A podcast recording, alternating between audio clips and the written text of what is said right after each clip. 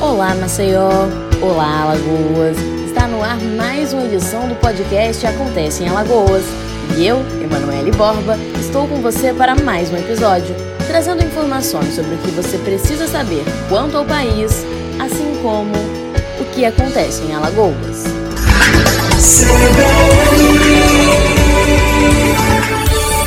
A semana no Senado tem, entre outras discussões, a possibilidade de modificar a Constituição, dado o interesse generalizado de alterar as datas das eleições. Porém, sem a certeza de quando será essa nova data ou sobre a forma como será essa mudança, foram elaboradas algumas propostas para dar opções aos senadores sobre essa alteração. A primeira, do senador Wellington Fagundes, do PL do Mato Grosso, unificaria o processo eleitoral, tornando assim única a eleição municipal, estadual e federal. Ainda sobre essa proposta, os valores voltados à realização das campanhas eleitorais deste ano seriam redirecionados para o combate à pandemia. Nesse momento, gastar 2 bilhões de reais com fundo eleitoral, fundo público, mais 4 bilhões de recurso público com o custo da justiça eleitoral, somando 6 bilhões, a população não aceita, porque esse momento é momento de salvar vidas, de cuidar daqueles que mais necessitam. E mesmo após a pandemia, nós teremos que cuidar também da retomada econômica do Brasil, a geração de empregos, que é fundamental. Outra PEC, dessa vez do senador José Maranhão, do MDB da Paraíba, sugere o adiamento das eleições para dezembro, dando assim mais prazo para a estabilização do panorama nacional quanto à saúde pública. A senadora Soraya Tronic, do PSL do Mato Grosso do Sul, é uma das favoráveis ao adiamento das eleições para o fim deste ano, levando em consideração principalmente o risco que seria para os eleitores o processo em outubro. Não podemos expor as pessoas e precisamos garantir que elas estejam devidamente envolvidas no processo de escolha dos seus representantes, o que neste momento é realmente muito difícil. O próprio ministro Barroso admite que, caso seja necessário adiar as eleições por causa da pandemia, que seja pelo mínimo inevitável. Mesmo com as demais ponderações, a PEC, que de fato está em análise atualmente, é encabeçada por José Maranhão, do MDB da Paraíba, e ela, por sua vez, estabelece as novas datas como primeiro e último domingo do mês de dezembro. O restante do calendário também sofreria modificações mas para isso precisa ser aceito e oficializado pelo Tribunal Superior Eleitoral.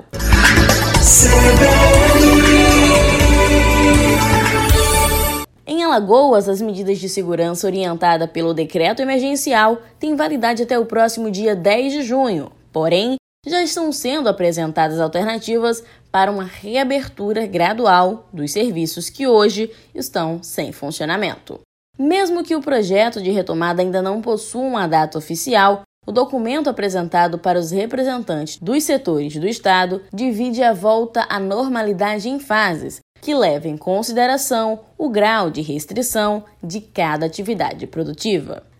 Ainda em fase de construção, o projeto consiste em abrir na fase laranja, posterior à atual vivida pelos alagoanos atualmente, templos e instituições religiosas, com ocupação de 30%. Na fase amarela, uma a mais, os bares e restaurantes seriam liberados a funcionar com até 60% de sua capacidade, exceto aqueles localizados na orla, enquanto somente na fase verde poderia ser liberado o acesso a cinemas, teatros e museus com até 40% de sua ocupação, bem como as academias com 50% de sua capacidade. Apesar de não datar quando seria o início de cada uma dessas divisões, o momento considerado ainda é vermelho, e isso consiste no funcionamento apenas dos serviços essenciais. Com a proposta devidamente apresentada, os representantes das entidades presentes na reunião foram orientados a elaborar sugestões e possíveis alterações que deverão ser discutidas posteriormente.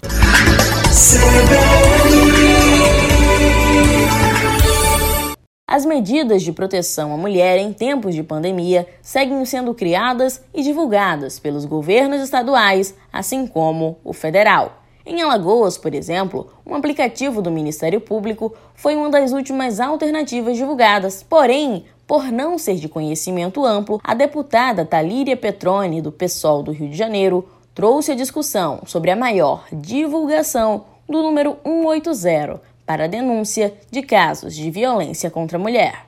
Também em análise nesta quinta-feira está o projeto da deputada Margarete Coelho, do PP do Piauí, que propõe um projeto de lei que torna obrigatória a presença de fisioterapeutas em centros de terapia intensiva em tempo integral, local fundamental no tratamento de pacientes em casos mais graves do novo coronavírus. Atualmente, conforme a resolução da Anvisa, as unidades de tratamento intensivo devem ter pelo menos um fisioterapeuta para cada 10 leitos no turno matutino, vespertino e noturno, perfazendo um total de 18 horas. Para a deputada, em linhas gerais, por ser um setor que merece atenção, a ausência de um fisioterapeuta em período de instabilidade, intercorrência ou admissão de pacientes críticos compromete a qualidade da assistência prestada.